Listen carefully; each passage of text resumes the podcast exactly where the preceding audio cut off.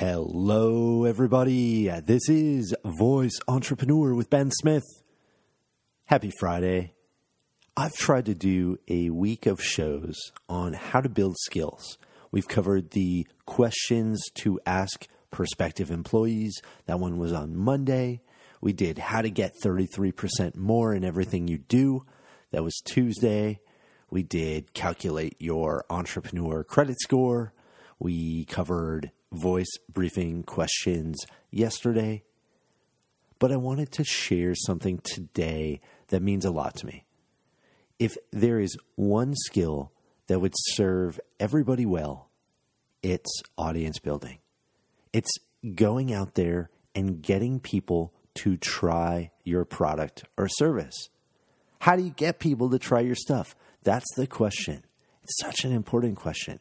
And lots of people I talk to today assume that I've been doing this for a long time, that I've been a growth hacker or someone that knows how to get people to something for a long time.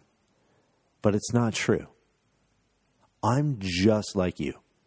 Until recently, I would tell everybody that asked, Look, I'm getting old. I was an executive. I am an executive. I need to hire expensive people to do my Facebook ads or figure out ways of email marketing or I need a junior executive, I need a intern to do this. Oh, can't we get a social media person? All of these phrases. I used to use all of them.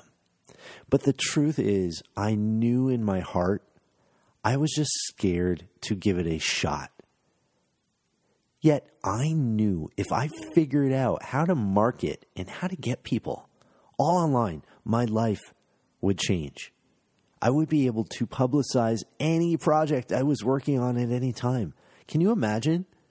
How cool would that be? I would be like, uh, that's that's the power. I would be like He Man. I would be like The Rock, right? I would be very, very strong and powerful. And this is the name of the game online. How do you get people to something? And more importantly, I just wouldn't be reliant on other people. I wouldn't have to pay people to do a mediocre job for me.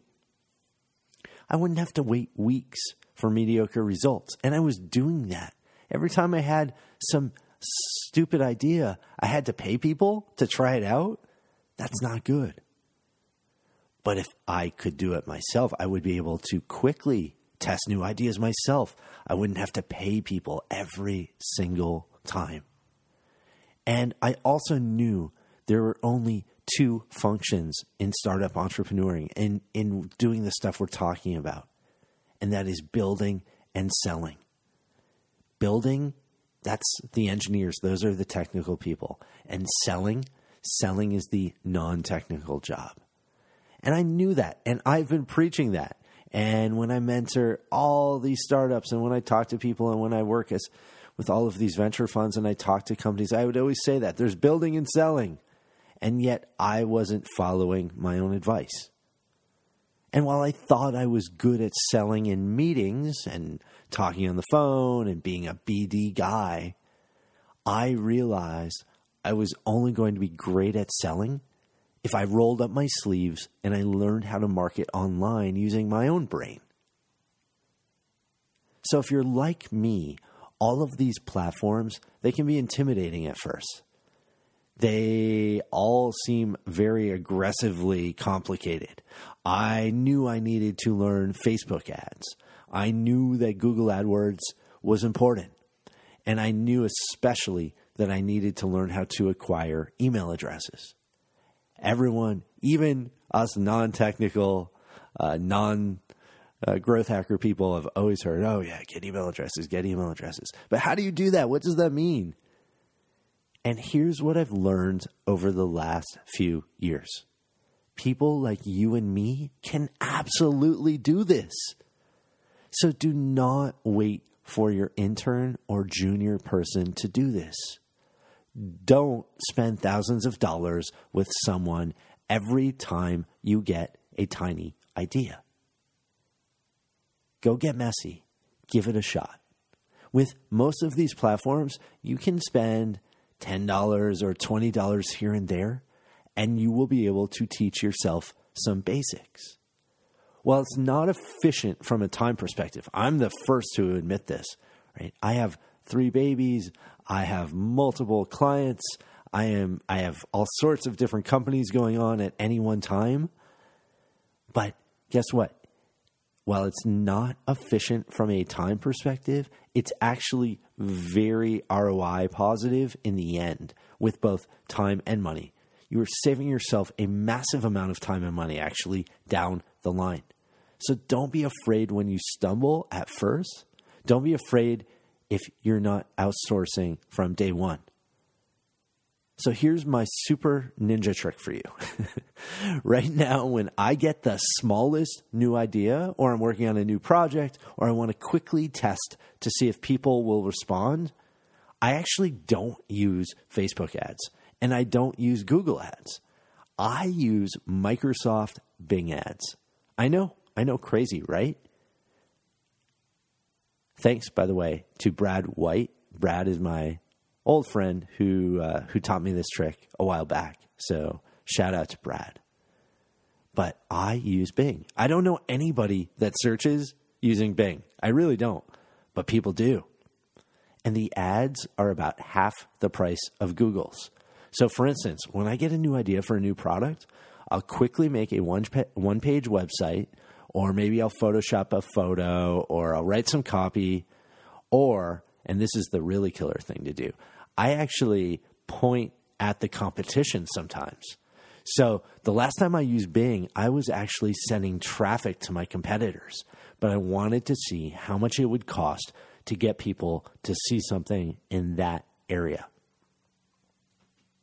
Bing is awesome. It's simple.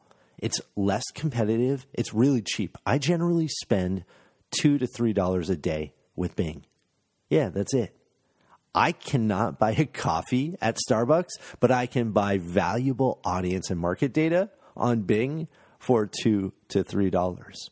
That's what's possible.